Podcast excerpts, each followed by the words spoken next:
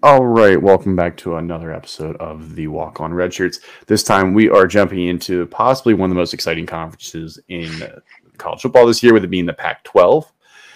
I have our Pac 12 expert Lucas on with us. If you guys haven't paid paying attention, he puts all kinds of Pac 12 content out. He is a West Coast guy, uh, Oregon State guy, but covers the rest of the Pac 12 for us appreciate you having you on, Lucas. Yeah, man, it's been a while, so I appreciate you having me on. Thank you. Absolutely, absolutely. So, like I said, you know, you are a Pac-12 guy. Wanted to dive into the Pac-12 here a little bit. It's a really interesting conference when you look at top to bottom. It might be the most top-heavy it's been in a while. I would say so. I would say it kind of shocked a lot of people last year. You had a couple of first-year coaches that kind of really jumped off uh, to a really hot start. And, you know, the quarterback play, I think, is you could compare it to the Big Ten and the SEC. And I think you could even make a pretty good argument that it's top to bottom. I would say probably the best in the country when you look at the um, amount of high level talent and possibly future NFL uh, quarterbacks that you have spread throughout the conference. So it's a, it's, it's an exciting time to be, uh, you know, involved with this conference you know, it might be the last year that it exists, but for now, let's just enjoy it while we have it. Yeah, yeah, there's two really good points in there. I mean, one quarterbacks they return the Heisman Trophy winner in Caleb Williams, and he might be the best quarterback in the country, let alone in the Pac-12. But there are a lot of really good quarterbacks in this conference, and like you said, Colorado's already out. We already know they're going to the to the Big 12 by the time this releases, we are currently recording this on Wednesday, August 1st, 9 p.m. Eastern Time, 6 p.m. West Coast. We'll see if somebody else changes conference by the time that this releases. We are not subject to any changes, and it is not our fault if it happens. Yeah, uh, Arizona and Arizona State just had a meeting not too long ago who knows what was discussed behind closed doors? I will leave that out there for people who are well more well informed than I am to you know s- speculate as to what was discussed because there are plenty of rumors flying around message boards and Twitter and all sorts of places. So for now, let's just call it the Pacific Conference because I don't know how many numbers there are. It could be nine, it could be eight, it could be 12, 14, you never know. So it's uh, it's an interesting time to be a member of this conference again while it still exists. So, yeah, absolutely, absolutely. So, with the Pac-12, one of the big things last year was how close they got to the college football playoff. It's obviously the last year of the four-team college playoff, moving to the 12-team. It's also the last year with USC and UCLA. There are a handful of teams that you think could make that jump. How many of the teams in the Pac 12 do you think have a realistic chance that could make that jump into the college football playoff this year? Uh, well, I think four off the top of my head that you could consider as, um, you know, two maybe that are more uh, solidified picks, safe picks, if you will. That, you know, if you projected them right now to make it to the college football playoff, I don't think anybody would be necessarily surprised. And then I think you got two like pretty legit dark horses um, where you know things go right and uh, they have the right amount of chemistry and things click for them on both sides of the ball, then they could just surprise some people, kind of capitalize off their really good momentum that they had in 2022 and make it there. Obviously, you got to start with USC. I mean, USC is back. Um, I mean, Lincoln Riley in year one, I think surprised even most USC fans because they got off to a really explosive start. Um, obviously, they had a couple of hiccups along the way. Just with adding that many guys, uh, how many guys departed the team, how many guys joined the team. Obviously, that starts with Caleb Williams. Uh, you know, he, he had been with Lincoln Riley previously at Oklahoma, but I mean, still getting to a, a whole new just lifestyle being in Southern California instead of Norman, Oklahoma. And you've got, you know, some new coaches on the staff. You've got whole new roster that you're trying to you know put things together as quickly as possible. Uh, I don't think anybody would necessarily be surprised to see USC in the college football playoff. I think a lot of people you know feel like they need USC in the college football playoff, especially you know as that Pac-12 representative um, to kind of shake things up from what we've seen in years past.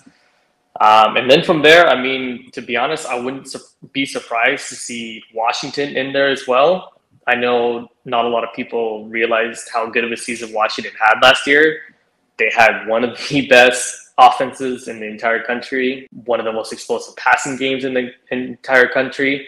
I know a lot of people talked about Ohio State because of Marvin Harrison Jr., Emeka Egbuka, and you know CJ Stroud and all this all these guys. But I mean, when you go and look at the numbers that Washington put up and how they ranked, just across anybody in the entire country, I mean, they were very very impressive. They put up a lot of points, put up a lot of yards, put up put up a lot of numbers, and you know I think they kind of caught lightning in a bottle under your first year coach Kalen DeBoer and have the ability to find themselves not accidentally but more just you know they they're still flying under the radar for a lot of people especially in the the midwest the south you know big 10 region on the east coast i mean uh, I I don't think it would surprise at least people over here in the Western region to see Washington end up in the college football playoff. Um, they were yeah. a whole lot of talent. So you made a really good point with their offense. Their passing offense was actually number one in the country. So if you want to look back on some of the elite offenses last year, they passed for 370 yards per game. Michael Penix was the former Indiana quarterback and absolutely burst onto the scene out in Seattle last year, throwing 31 touchdowns, eight interceptions, and almost 4,700 yards last year. And the crazy part is they return a lot of the production.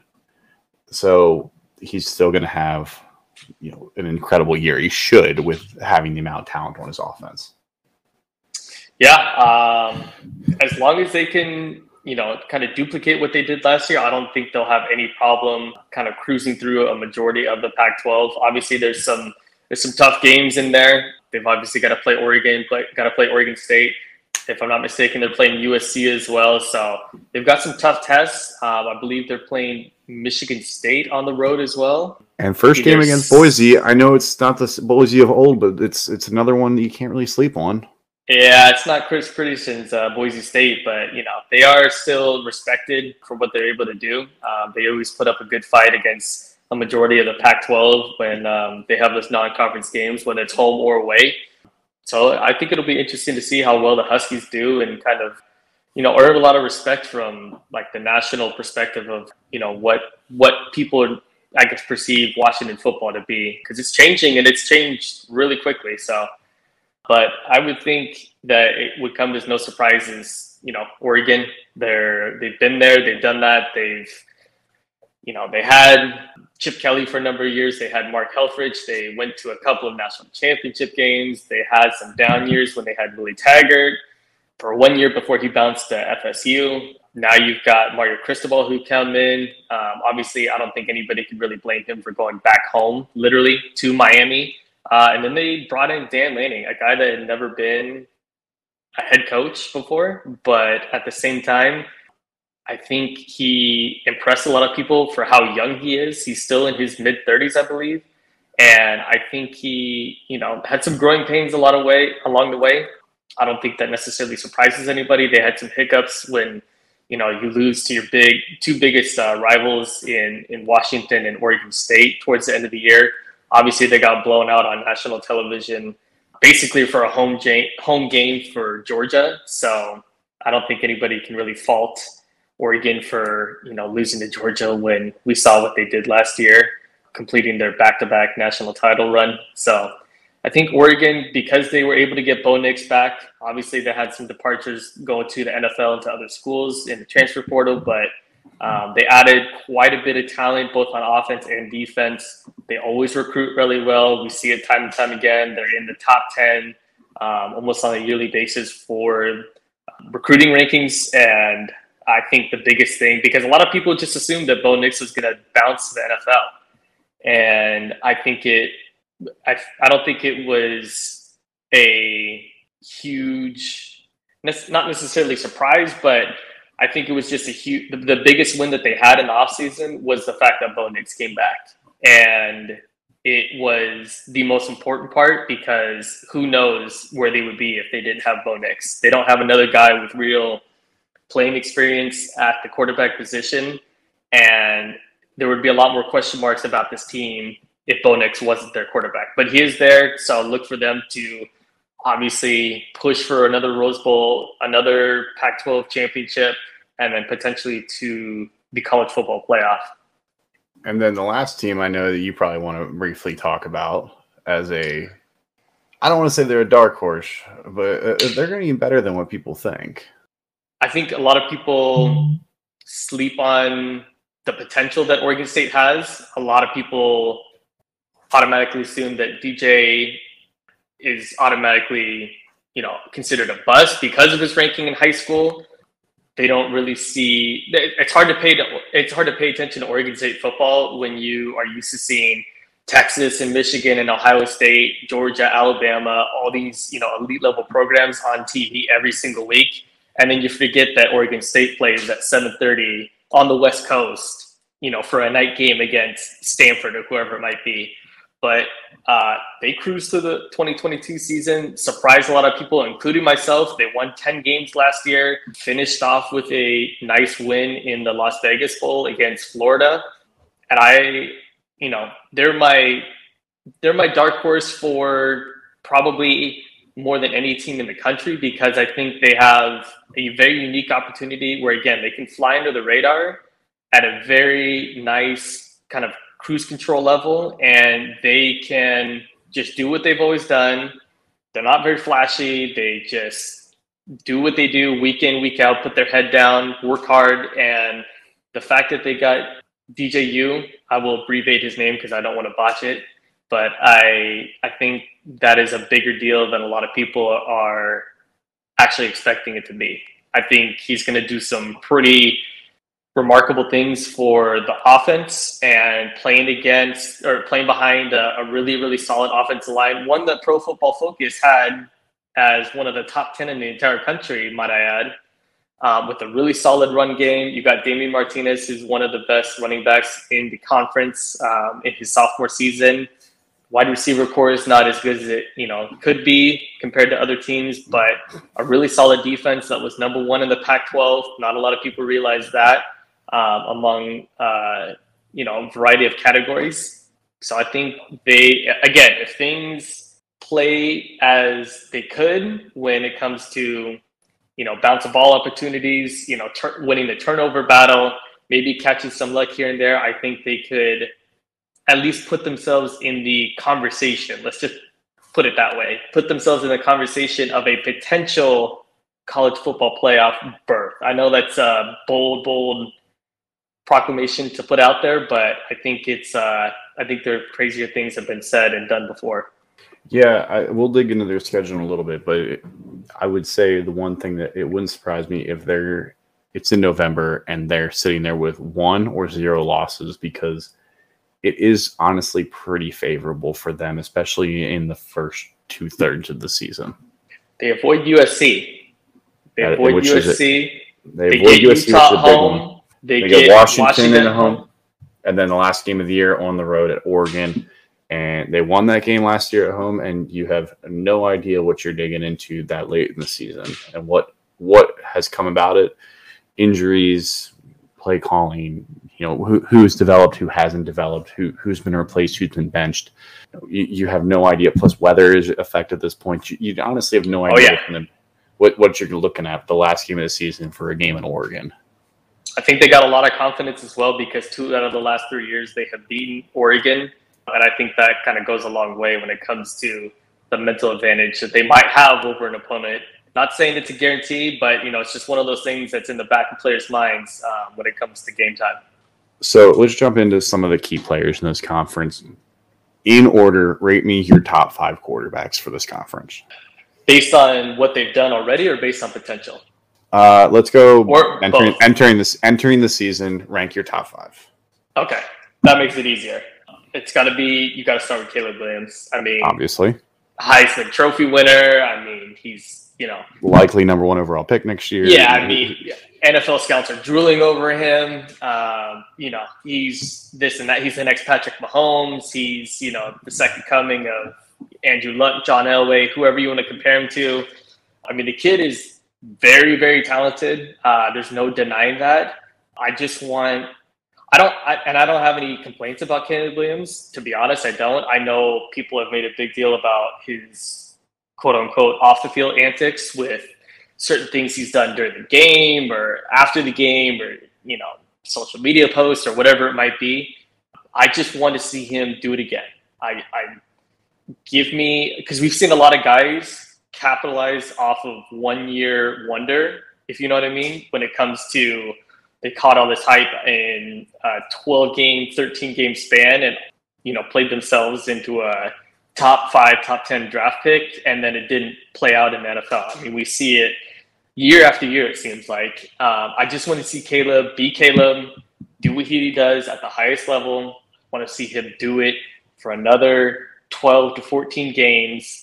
And I want him to play at the highest level in the biggest moments every single week because it's not going to be an easy schedule. They have to go to Oregon. I believe they have to go to Washington they've got some demons in the back of their head when it comes to playing Utah. We saw that last year. So I I just want to see if Caleb can be the Caleb that we saw last year, which was a Heisman Trophy winner, couple plays away from potentially being in the college football playoffs. So that's what I'm looking for. Caleb's number one, possibly, if not probably, number one in the entire country. All right, so that's number one. Give me number two.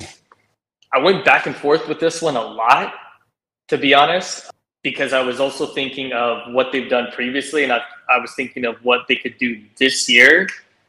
And I was a little torn up until the last minute because, in the end, I think my head had to go with Michael Penix because of how much talent he's got returning, specifically in his uh, in his wide rec- wide receiver corps, and what they were able to do in year one. And I think the the fact that they figured it out in year one plays a huge role like to their advantage because I think if they would have gone, let's just say seven and six or eight and four last year, they might have not have had the same amount of confidence going into year two to be like, oh yeah, we can we can do this. Like legit, we can compete with the best of them. We won, I think it was 11 games off the top of my head, um, and we can compete and we deserve to be respected among the elite programs in the entire country.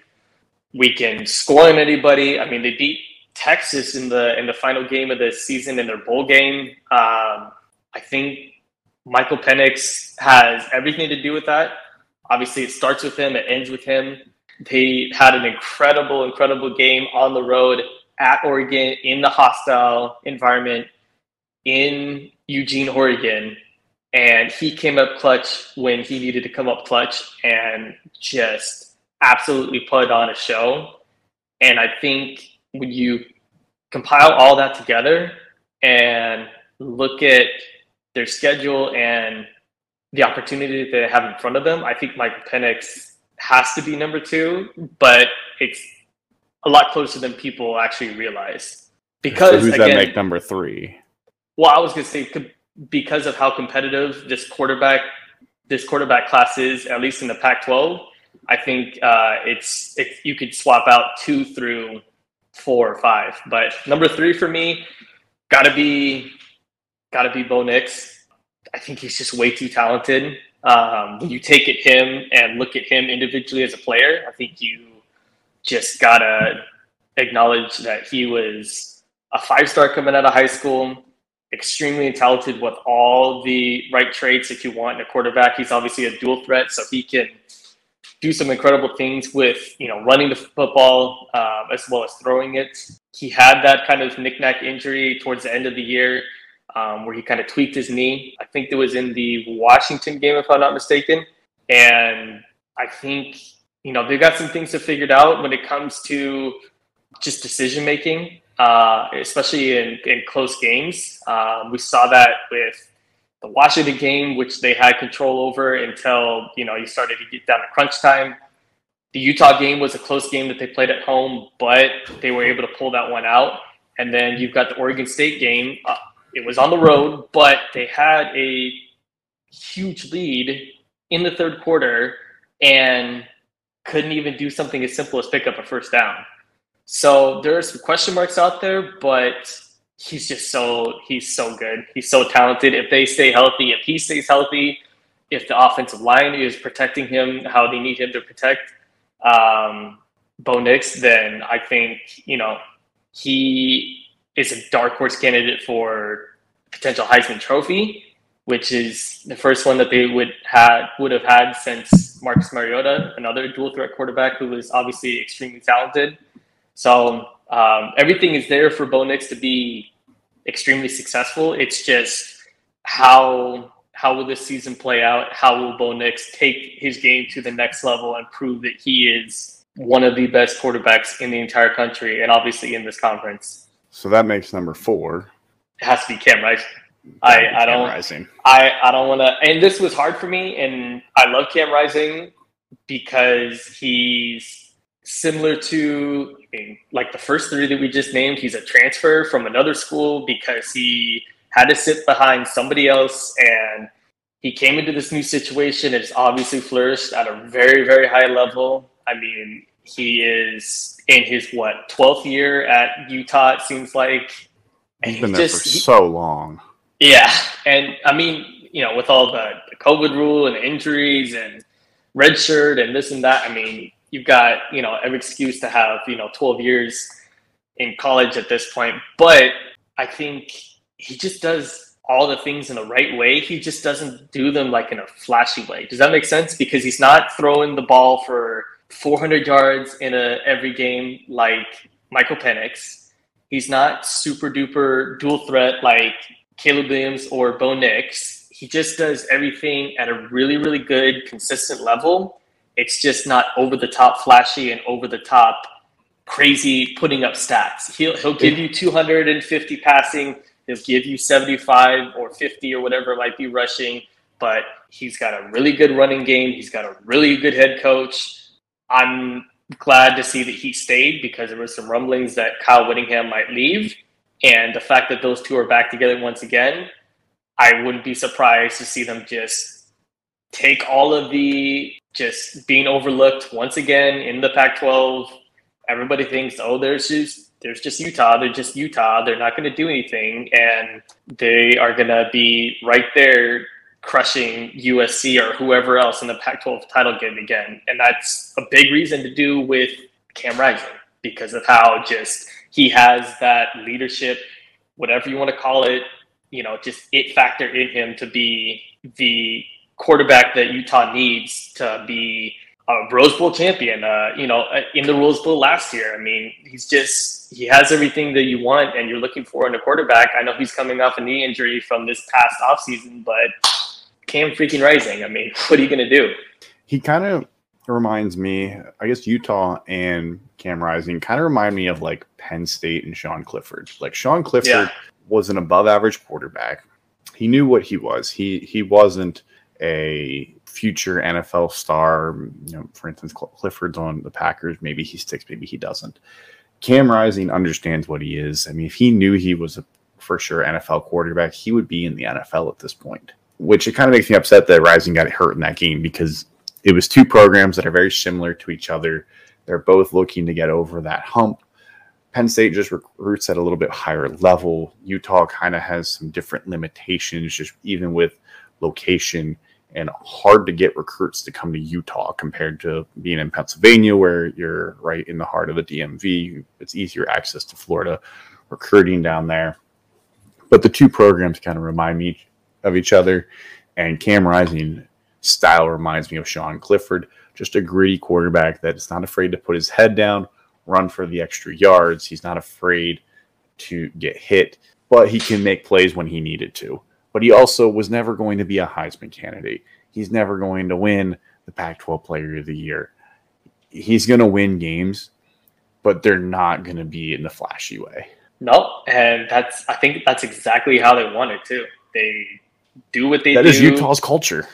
yeah, and it's been like this. It's not even like this is a new thing. It's been like this pretty much since Kyle Whittingham got there. I mean, people forget that Kyle Whittingham and Utah beat Nick Saban in uh, Alabama in a bowl game. It was a Sugar Bowl. 2000... Yeah, like 09 or something like that. It was like 2009. Yeah. Yeah. Maybe 08 or something like right around then. Yeah. So, I mean, they've been doing this. And again, they've just been nobody thinks about them because they're Utah. You know what I mean? It's just I don't know. It, it's different when you um, when you grow up and you watch them almost on a weekly basis because you know that you have to play them basically every single year. I know that they have only been in the Pac-12 since I think 2010 or 2012. Forget which year they um, came into the Pac-12, but yeah, it's just they're they're that team and I know it's different in every conference, but they're that team where it's like, oh, geez, we got to play Utah this week. You know what I mean? Because you know what you're going to get every single year that, you play them. So I don't know. And the fact that they have Cam Rising, that that quarterback that finally that Kyle Whittingham has had to just keep everything at ease and make sure that everything is executed in the right way and be that leader that he needs on and off the field. I mean I don't know what more you could ask for.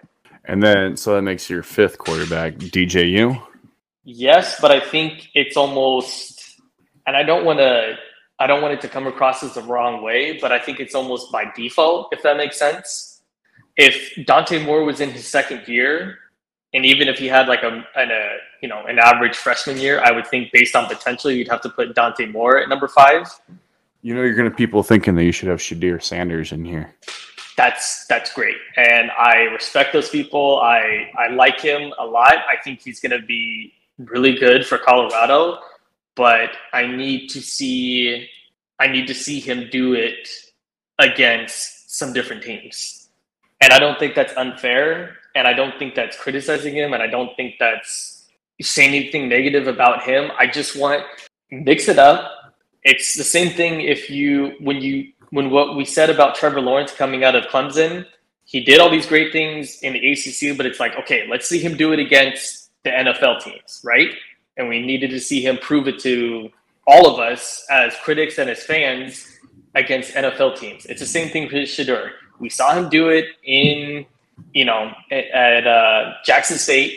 He did great things. There's no taking anything away from him, but okay, the Pac-12 is not the SEC or the Big Ten, but let's just see let's just see what it looks like. And I have no problem putting him at number five at the end of the season if that's where he deserves to be, or even higher. I mean, he could be number one for all we know. But for right now, my my quarterback at number five has to be DJ, and I think part of it has to do with what he did in his couple seasons at Clemson because we saw some really, really good things. He burst onto the scene when he started against you know Notre Dame early that first year. He he threw for like 400 and some yards. Yep, and I don't think everything was his fault. I think a lot of it had to do with some growing pains, obviously, just like anybody goes through as a young quarterback. You know, you lost your offensive coordinator after first year. You get another one that comes in. Maybe you know there's some not seeing eye to eye on how things should be called or how things should look or whatever it might be. It just didn't work out. Let's just, you know, we don't have to get into too many details about it. It just didn't work out. But the potential is still there. He's still extremely talented. He was one of the most sought after quarterbacks in the transfer portal for a reason. And if I'm not mistaken, it was on December 24th that he announced that he was going to go to Oregon State of all places, a place that he said he was going to transfer to sight unseen. He didn't even visit the campus before he said he was going to go to Oregon State. He just said, I had conversations with the coaches. I like the offense that they run. I think I'm a really, you know, I'm capable of being a plug and play kind of guy.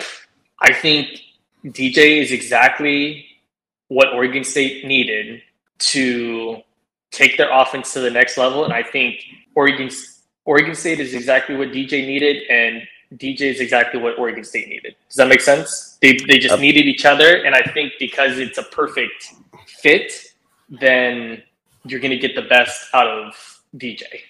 And again, I'm I'm projecting it based off potential, but that's just my opinion. I may be completely wrong. You may come back in January and say, Lucas, you dum dum, you were completely wrong. And look at DJ now; he's you know benched as a third string. But this is how I feel about the situation because I I've I've seen it. I've, we've all seen it with transfers going from one place to another. um, Justin Fields, uh, Quinn Ewers, Caleb Williams, um, Michael Penix. Um, geez, I can't even think of another one off the top of my head. Just quarterback after quarterback, just going from one place to another. And for whatever reason, it didn't work out in the first place, but it really works in the second. And I think that's what we're going to see again here. Yeah. Yeah, and like I want to go back to one of your points when you said DJ, you didn't need to visit the campus. Uh, so this is a hot take for me. I personally don't think transfers need to worry about visiting the campus as much because if you're transferring for most times, it's about playing time. You need to find the right fit with a coaching staff. It shouldn't matter as much of what does the cafeteria look like? What does right. your weight room look like? You know, right. for you at that point, if you're working on your second effort, you're really trying to find a good culture fit and I think DJ needed that culture fit for him and understanding what Oregon State had to offer him was important there. Yeah, and he got a lot of hype coming out of high school, and I think Oregon State. He was a five-star player. He's, I think, number two quarterback in the country coming out of high school at St. John Bosco, and you get all that hype and you get all that expectations, and he was on the cover of, you know, whatever magazine that he was going to be this past year, I believe that he was going to be one of the Heisman contenders, right? And you know, it all fizzled out. I think being in a place like Oregon State or any program and location where it's a lot more low key, where you can just focus on football and nothing else, and he doesn't have a hundred cameras in front of his face every single day. I think that's also going to play into allowing him just to take a deep breath and focus on football, and that you're going to actually see the best of DJ this upcoming season. Clemson, you're expected to contend for national championships. Not every guy is meant for that kind of spotlight. Now, if he is going to be a quarterback and needs to play in the NFL, then that's something he's going to learn. If he is as talented as what he is meant to be, but sometimes you have to perform on your own at a smaller spot to build that up you know, like we were saying, I'm going to dig in here into Oregon State here soon, but if their schedule does allow them to do that, there is going to be more of a buildup compared to burst on the scene. You haven't even played a snap yet, and you've got seven microphones in your face asking how you're going to win a national championship. Uh, in his freshman year, he came in and was expected to replace Trevor Lawrence, who won a national championship in his freshman season against Alabama, if I'm not mistaken. So the expectations uh, put on his shoulders as a young kid still. I mean, he's 18, 19. I mean, think about how we were at 18, 19. I mean, I can't imagine having the weight of an entire football program like that, like Clemson, put on your shoulders and say, okay, because the guy that was here before you did it, now you're expected to just automatically do it. And we don't care you know how you feel about it. We just need you to do it and there's no excuses. No no sick day no off day no uh, you know i've got something going on in personal life or with school like just figure it out. So i mean it's just one of the things again we've seen it so many times it maybe just doesn't work at first with your first goal but maybe it does at your second. It yeah, worked so out really good for caleb williams. So i want to start diving into some of these teams um, I think we talked about the quarterbacks a lot, so I want, I want to talk about some of these teams and what the expectation for them overall is this year. Uh, I think I don't want to dig too much on USC because I think we know where their expectation is. You bring back Caleb Williams, you know they've got a really good team already. The the main question is, does their defense improve? Last year, their defense was abysmal. It was one of the worst in the country does the defense improve? They went into the portal, went to try to get some guys. Uh, you know, they should have a pretty good running back with Marshawn Lloyd. Uh, Raleek Brown is a young kid who should get some playing time. You know, they brought in Anthony Lucas from Texas A&M. They brought in Bear Alexander from Georgia. You know, they've got guys on this team. Is this the year USC actually goes 12 and 0?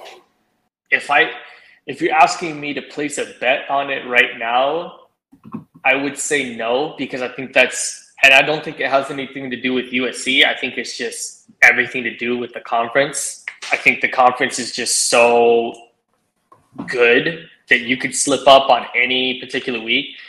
Keep in mind, I mean, USC was the it school in the in the conference until I mean even was it week four when I think it was the the conference opener when they went to Corvallis and played at Oregon State on a really cold uh, September night, and they put up 17 points. And they have Jordan Addison, they have Caleb Williams, they have Malik Brown, they have Lincoln Riley, they have all of these, you know, superstar players and everything like that. And they almost slip up. You know, they give them credit. They ended up pulling away when it needed to, you know, matter most. But they almost slipped up, and that could have derailed the whole season before it even really got started. So I don't think they go 12 and 0. I don't think that diminishes their chances of going to the college football playoff. I just think the conference is too good top to bottom.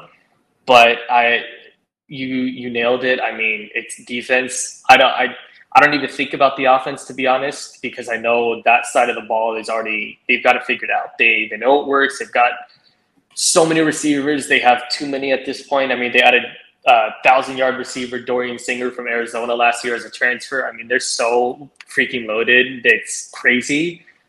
Are they going to stop anybody? They were in a shootout against Arizona uh, mid year last year in Tucson and we're giving up. I think it ended up being either high 30s or low 40s um, against Utah last year. And so, or against Arizona last year, excuse me. So, but then yeah, we saw what happened against Utah when they couldn't stop them to save their lives. So their schedule is brutal. The second half of the year, they go at Notre Dame versus Utah, get a little bit of a light one with a game at Cal. Then they go versus Washington, at Oregon versus UCLA. Five of those last six games are going to be tough because UCLA, we don't really know what they're going to look like right now because Dante Moore may start the first game of the year, but if he does start or even he comes in, he's got games under his belt at this point. Yes, uh, attentions will be high, it'll be hyped up, but game 12, all bets are off in a rivalry game. But yeah. When you play at Notre Dame, that's not going to be an easy game. Sam Hartman's nope. a really good quarterback. Utah has had their number recently. Oh, yeah. Washington, you're expecting a shootout whoever has the ball last might score. Oregon, another incredibly talented team. You know, this is this second half of the year. They, they should be six and zero oh when they play Notre Dame, and all bets are off. They could lose two games out of that last six, and I wouldn't be surprised. Very very easily, and that's if they are thinking that they're going to win a 42 to 41 battle and it doesn't play out that way and it happened more than once last year.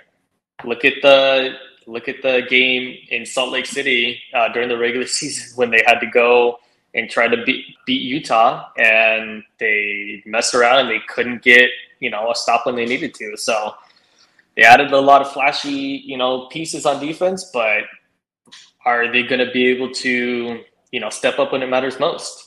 the thing is with their defense, I don't know how many experienced pieces they added. They added a couple, Mason Cobb from Oklahoma State, but like the big names, the Bear Alexander, the Anthony Lucas, like they didn't play a ton at their universities. Now, granted, Bear Alexander came from Georgia. Your freshmen don't play a ton at Georgia. Anthony Lucas came in with 75 five star defensive linemen, so there was only so many guys they could play at one time. But there is some intrigue with those guys, but also they're going to need to get experience. So maybe those first six games are where they can do it. But if they're expecting immediate impacts, they might not have it this year because, I mean, their best defensive lineman, Tuli, I'm not even going to try to say this last name, whatever, 13 and a half sacks for USC, taken in the second round. You know, he's 13 and a half sacks, you know, one of the best pass rushers in the country last year. Yeah. Do they have somebody on this team that can bring pressure to the opposing quarterbacks like him? I don't know. Maybe they do, but I don't know if they're going to have somebody that can come in immediately and register 10 plus sacks. I just, it's, I need to see it to believe it. I, if you show it to me, I have no problem putting my hands up and saying, you were right, I was wrong. You are the real deal. You know what I mean? But I, there are some legit questions that can and should be raised, and I don't think it's unfair to say, you know, let's, let's see what you got. Let's, you know, everybody knows about the offense. You are going to do what you do every single year on offense, but let's see the defense. Next one I want to touch on is Washington because personally, I think the biggest thing for Washington was not losing Ryan Grubb to Alabama, keeping your offensive coordinator from arguably the best offense in the country last year on your staff is huge because continuity with the guys they bring back. not that there would have been a new offense, but there might have been new plays uh, new style, something that would have been different for these guys. And having the same offensive coordinator, a young up and coming guy with Kalen DeBoer, this offense averaged just under 40 points a game last year. There's no reason why they shouldn't be a little bit higher than that with the amount of guys they bring back.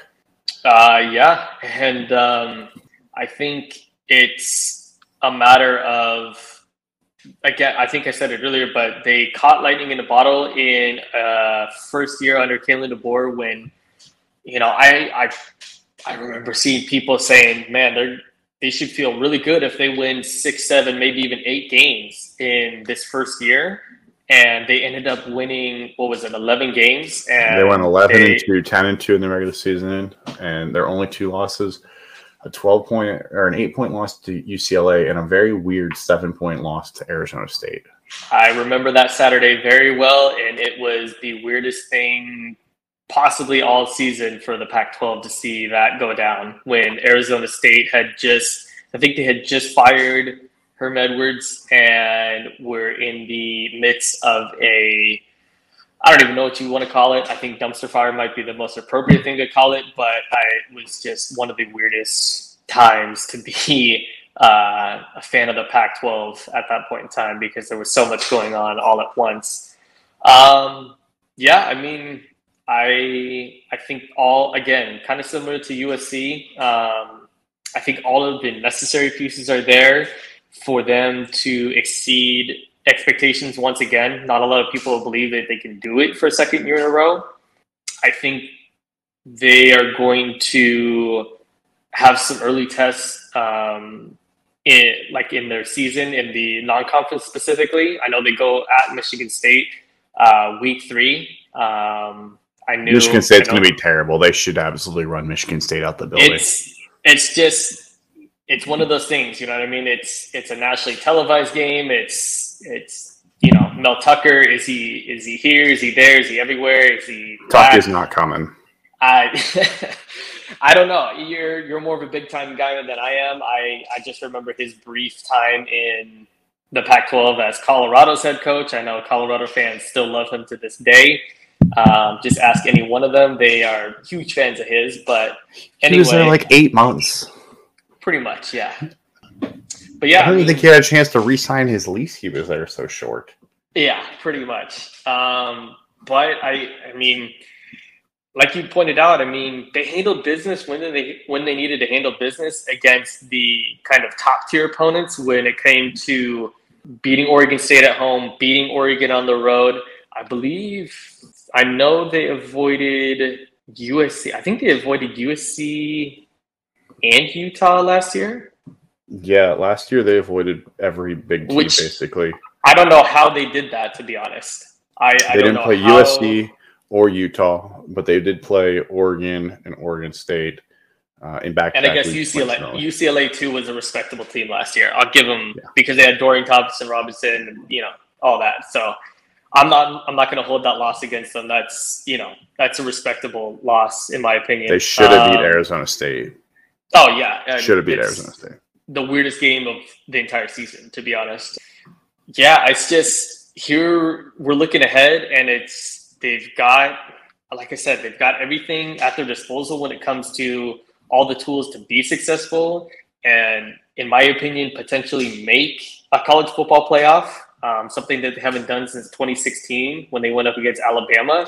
But you know, besides Michigan State, uh, the third week of the year, they've got to go and play Oregon at home. That's going to be a bloodbath as it always is. Um, they have to play at USC, play home against Utah. So there's your gauntlet right there. uh, actually a three game stretch. I forgot um, because they play Oregon State at Oregon State, which won't be easy, and then they finish with Washington State at home, which is you know just the rivalry game where it's pride is on the line. It doesn't matter who's good and who's bad. If they're both good, both bad, it's everything to the fans of the Apple Cup. It's the Pacific Northwest version the Iron Bowl. Let's just put it that way. I know it's up in the middle of nowhere compared to Alabama and Auburn fans, but I mean, it means a lot up here. So, yeah, I think they're probably going to cruise like we talked about with USC for the first, what, uh, five games of the season. And then it gets a little tricky after that. Um, are they, can they do it for a second year in a row? I think they can. I think Michael Penix is going to play himself into like a Hendon Hooker type season, um, except do it for two years in a row and hopefully avoid injury, which he has had ACL in the past while he was at Indiana. But um, if he can do that, then I think, you know, he could potentially see himself become a first or second round pick. Yeah, the first five games should be easy, but the last four are that gauntlet at USC versus Utah, at Oregon State versus Washington State. You know, if, if they're going to drop a game, I, like the Oregon game to be very, very tough. It's going to be a big game for them. At least they get it I, at home, though. I, I think they win that one. If they drop, if they start dropping games, it can be those last four, and I could see them dropping two of those four. Yeah, yeah. I, I mean, it wouldn't surprise me. I don't think it surprised anybody. It's just it's the depth of the conference and it's everybody's going to beat up on everybody. Um, you know, I nobody's immune from. There's no one superstar team. Everybody is on chopping block for being upset at any possible time, any week, any day. So we shall see. So, wanted to go to a little bit more of a controversial team. Get your thoughts. Coach Prime, Deion Sanders, Colorado. I, am reading things. The preview magazine I'm reading saying their ceiling is nine and three. Like, are they even going to have a winning record? Like, the biggest thing to me is the offense and defensive line play. It's all fine and dandy. You get Shedeur Sanders, you get Travis Hunter, you get Cormani McClain. Like, you go and get Kavosiey Smoke from Kentucky. You, know, you, you go and get these guys that are playmakers. But show me the offensive defensive line. Sav'ell Smalls comes from Washington, but he wasn't playing much up for Washington. They don't really have much of an offensive line. They lose 70 guys off of last year. Now, granted, they were terrible, so replacing all of them might not be a bad thing. But this is longer than a one year rebuild. Uh, well, I was going to say if you check that article again and uh, or that preview magazine and it says nine and three, I would check and see in the fine print uh, what year they are picking them to be nine and three. Because if they would have said twenty twenty five or twenty twenty six, I would have no problem with that. I would be all ears. But when you tell me nine and three in twenty twenty three, I can't take you seriously. Now they do have their floor is three and nine, but I still think that floor is still not low enough. I would say that would be about where they should be. Until they prove it otherwise, I would say that is right around where they should be.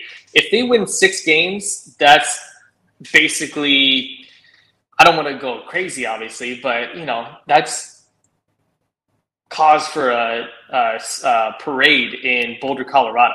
I mean, last year they went one eleven, and they weren't even a competitive one eleven. I mean, they're but you know their bottom. one win was in overtime against Cal. It's not even like they won handily. They yeah. were losing games by 30, 40 points consistently. Yeah, and I don't. I again, you tell they me got that blown out by Air Force. Yeah, they. I think Air Force had over 500 yards just of rushing in that game. If I'm well, they don't throw the ball, so it makes sense. I. It's Air Force respect to Air Force all day, every day, but let's be real, it's Air Force, and you're supposed to be Colorado. You're supposed to be a Power Five team. You just got accepted to go to the Big 12 because you're supposedly this hot commodity, and yet you are a laughing stock when it comes to national relevancy. And let me just put this out there. Uh, I'm a fan of all Pac 12 teams. I love this conference. I've grown up with this conference since it was a Pac 10. Um, I might have a tiny bit of bias when it comes to Oregon State, but it's very unnoticeable. Um, I'm not even wearing an orange polo today. I'm wearing a red one. Um, if for those who are seeing this clip, but Dan Lanning said something so fantastic yesterday that was uh, hit the hammer with the nail, whatever the saying is. I can't even think. I'm trying to get this point out. Hit the nail on the head. Thank you.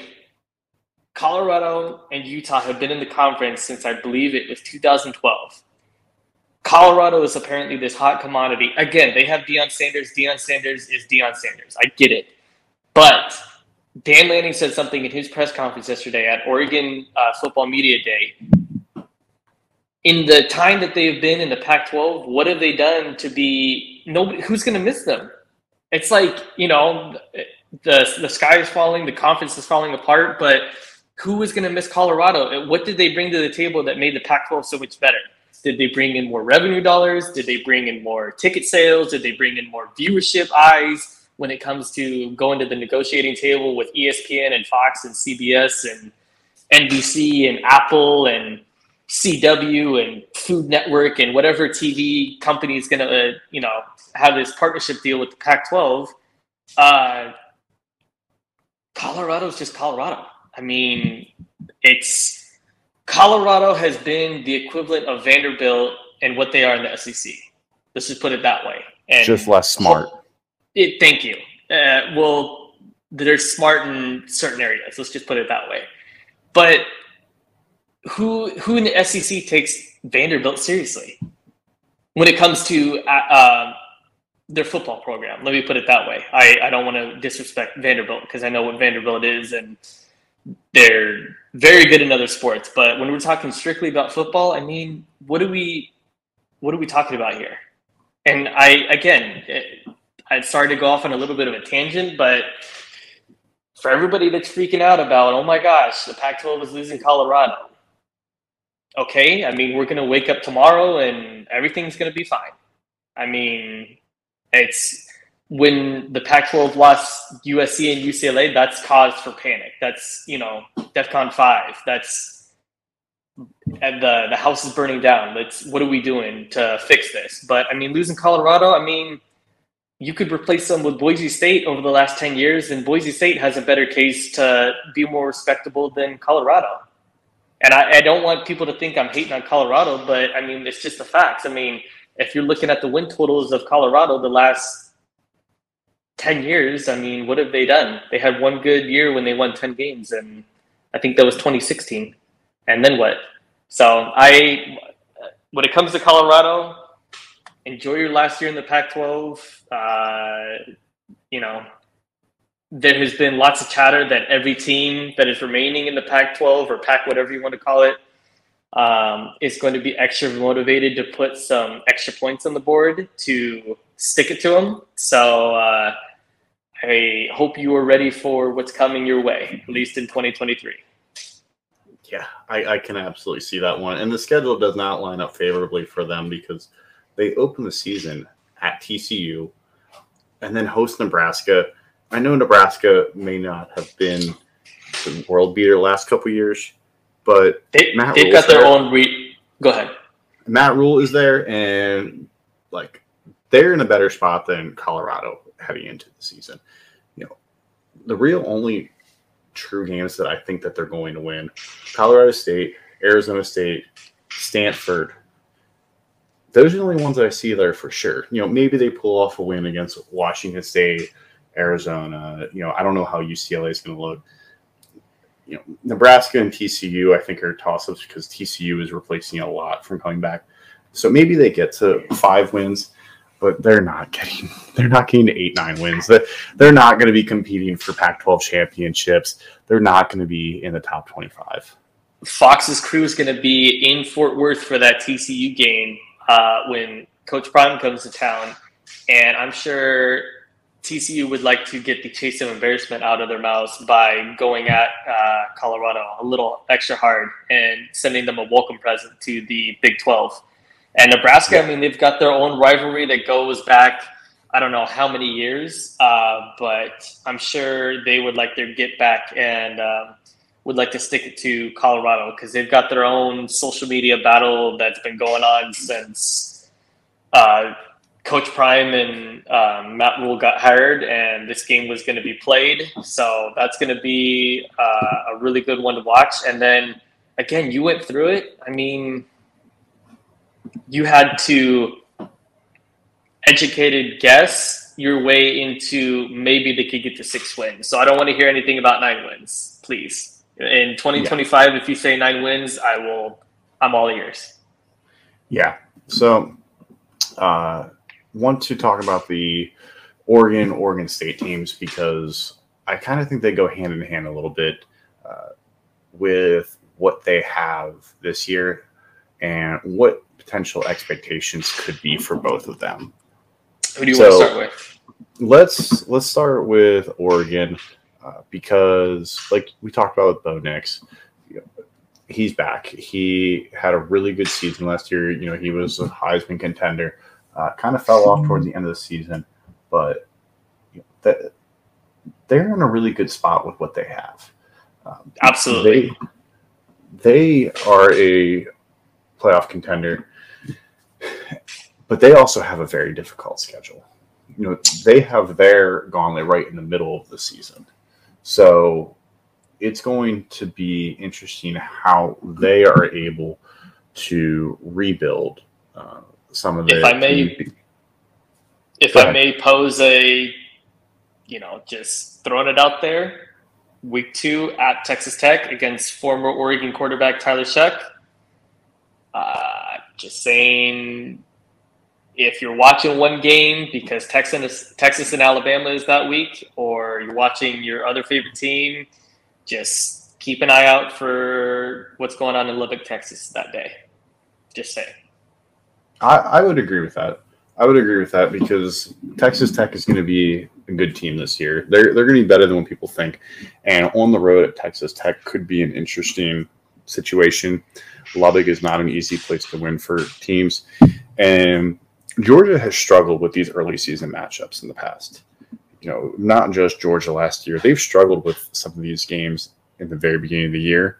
They beat Ohio State, um, but if you look back, that's really one of the only ones that they've won. They, they've really started their conference season with a loss a lot of times when they do play these big games. So yeah, that Texas Tech game could be one to watch out for. Um, it's it's a good early test. It's not Ohio State, obviously, but it's a good like let's figure out where we're at now, work out all the kinks before we obviously get into conference play where things really ramp up and start to matter. One guy I'm interested to see how he does is Jordan Burch from South Carolina. You know, he was a five star prospect at South Carolina. Uh, I believe he was class of 22, so he only played for one season. But I know he got on the field a little bit, and I, I want to see how Oregon uses him because he has the potential to be a game wrecker. He has the potential to be a guy who could get double digit sacks. He's a he's a plug and play kind of guy. Um, obviously, the five star coming out of high school. Um, didn't pan out at South Carolina for whatever reason. Um, but with a number of like uh, vacant spots um, along the defensive line where they need somebody to come in and and step up. Um, you know, Jordan Burch is obviously more than capable based on talent alone to come in and be that guy. Um, I think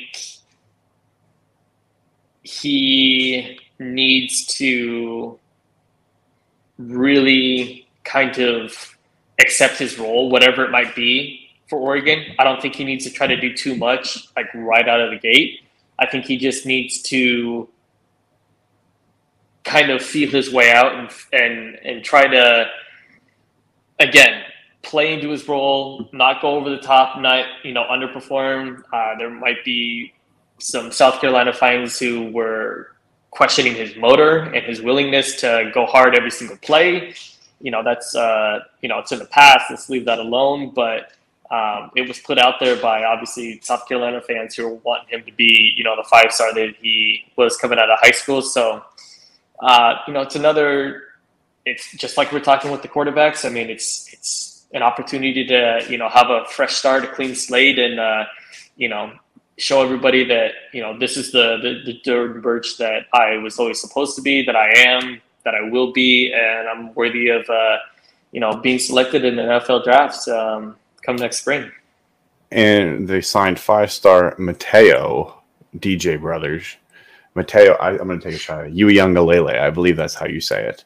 Uh, Mateo, who is DJ's brother, who will add some intrigue to the end of season matchup because if he is a five star and he is as good as people think he is, then he will likely get some sort of rotational snaps at least throughout the year. Maybe he's not a starter, but he should be seeing some playing time throughout the season. Uh, I think he's too talented not to see playing time, um, especially when you open against um, Portland State. Um, obviously, go to Texas Tech, but then you're home against um, Hawaii and then home against Colorado um, to open the, the conference play. So I think there's going to be more than enough opportunities um, to at least see how he does in those first four games, and then you can decide if you want if he needs a red shirt. There's nothing wrong with redshirting. Uh, you know, you've got superstar quarterbacks who come in with lofty expectations as uh, you know a five star coming in, and their freshman year they might use those you know those four games to rack up some garbage time opportunities. But then you know they got a red shirt, and there's nothing wrong with it. I think we're going to see that out of Arch Manning and Malachi Nelson and a number of other guys at a multitude of different positions. And you know, I think he if he if he is who we think he's going to be, I think he will see himself on the field. But I don't think there's any need to put any extra pressure on him to be the guy day one. I think, you know, bring him along. He's a true freshman. He's obviously got a lot of expectations already on his shoulders, being um, the younger brother of DJ and another five star coming from that family, uh, coming from. I, I just want to see him sack his brother personally. I just want to see him sack his brother. I think his dad put it out there on, on Twitter that he wants to see if that moment happens, it's going to be a special moment for the family. Which how cool is that? I mean, uh, that's every parent's dream to see you know your kids. You know, obviously it'd be cool to see them on the same team on one or the other, but um, even if it would have been at Clemson, but still, I mean, to see both of your kids on the field at the same time, I mean, that's something uh, every parent could dream about. So, um, yeah, I think you know all the potential is there for for Mateo to be a really important ple- really important piece under Dan Lanning in this uh, in this defense. So moving on to Oregon State, the one that you are the most familiar with. I, I think that they are realistically probably a nine-win regular season team with what they have coming back and the schedule that they have you know, maybe they pull an upset or two here, but I also could see them getting upset by a team. When you look at the schedule, games against Utah, games against Washington, against Oregon, those three are already going to be tough games. So even if they manage to win one of them, it wouldn't shock me if a school like UCLA is able to pull an upset on them with just how they have their team and where the, the schedule falls. Also, Arizona could be an interesting player this year with what they've been building. Yeah, so um, I want I want to hear your thoughts on what you think a realistic number for Oregon State is this year. I think just like with the other teams that we've been highlighting, uh, besides Colorado, um, Utah, um, uh, USC, Oregon, Washington, um, I think um, I think the momentum's on their side. I just think that we, as everybody is, because a lot of these teams, they weren't um, knock it out of the park, just automatic superstar level teams compared to Georgia, Ohio State, Alabama, um, even Clemson to a degree. Um, I think we're waiting for each of these teams, including Oregon State, to do it for a second year in a row and to prove that they are um, who they say they are um, when it comes to um, just legitimacy um, week in and week out. I know they have a relatively easier non-conference schedule. Um, San Jose State, uh, UC Davis, and San Diego State, maybe future Pac question mark number of teams. San Diego State, um, but then yeah, they start uh, conference play with a trip to Pullman to play Washington State. Um, obviously, like you said, they play Utah, but it's at home this time, so that will be an outstanding game. Cal, I mean, I don't know. It's so hard to predict Cal. Um, home against UCLA. Again, it'll depending on the Dante Moore situation at Arizona. I'm still waiting for Arizona to cross the threshold of, uh, um, you know, bowl eligible on a regular basis. Um, at Colorado, I mean, I don't want to rehash that. Um, home against Stanford new year. I mean, Andrew Luck's not walking through the door. Um, first year head coach from Sacramento State, Troy Taylor. I mean, we'll we'll figure it out once we get there um, and see what they're all about. Uh, home against Washington, so that's two games, two of your key games right there at home. Um, don't have to play USC, um, but then obviously finish at Autzen Stadium in Eugene, Oregon against uh, against the Ducks, which is always going to be a crazy, crazy competitive game. Um, so, I mean, I think the ceiling is.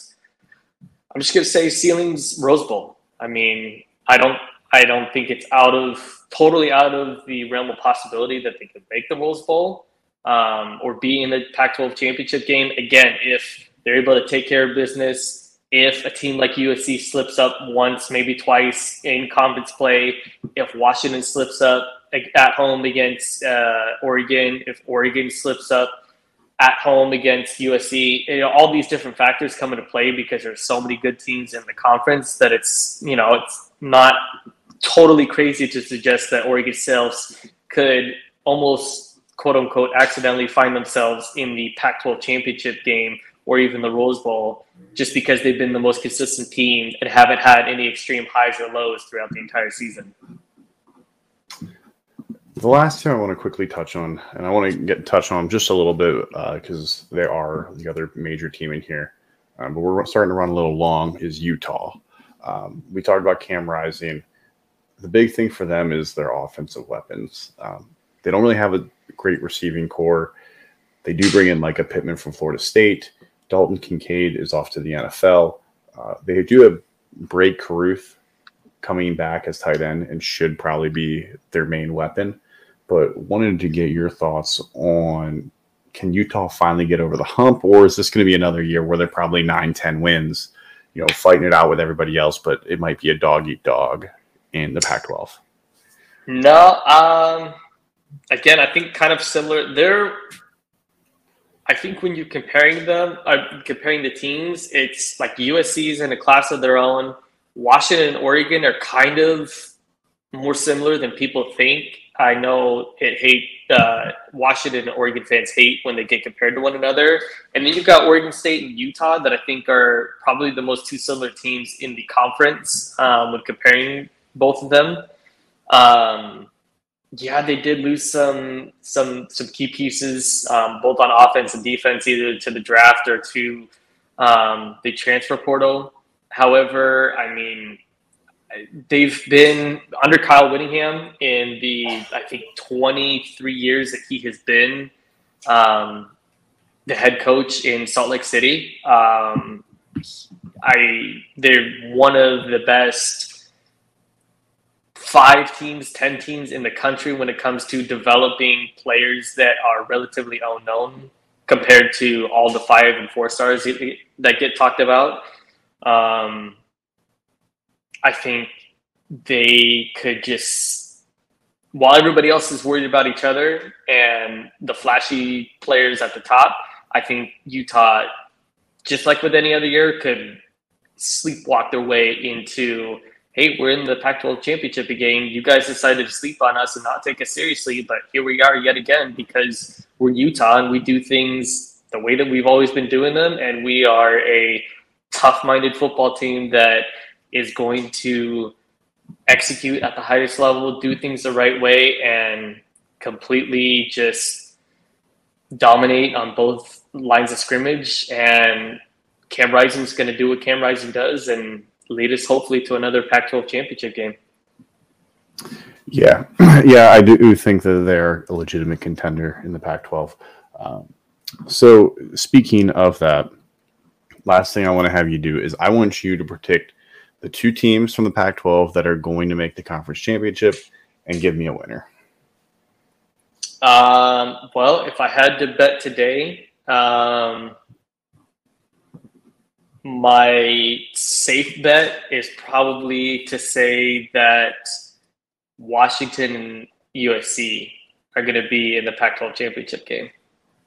I think they are the ones with the least amount of question marks on their roster. And again, uh, injury is a completely different thing you have to take into consideration because one injury to Caleb Williams or Michael Penix and everything's derailed. But those are top tier, just safest bets, just the most well rounded teams that I probably think are bound for the Pac 12 title game. And I it is in my opinion that I think Washington is going to come out on top. I might change my mind tomorrow or in an hour, but I think right now I think I like just so much about what Washington has done in a short period of time. And again, I mean, you're comparing basically apples to apples with, you know, you've got first year uh, first year head coach Lincoln Riley and then first year head coach uh, Kalen DeBoer, and they're on the same uh, kind of timeline when it comes to how fast they're able to, you know, gel these pieces together. But I think Washington is just in that perfect timing situation to try to capitalize and either head to the Rose Bowl or head to the college football playoff. Yeah, Washington has been my dark horse college football playoff team, and I, have got to stick with that. And I'm going to take the same prediction you have because I do think USC is going to make it there. Uh, I don't know who's going to win the first matchup, and I think that could be a tail sign of who actually makes the college football playoff because it could hold one of the two teams out.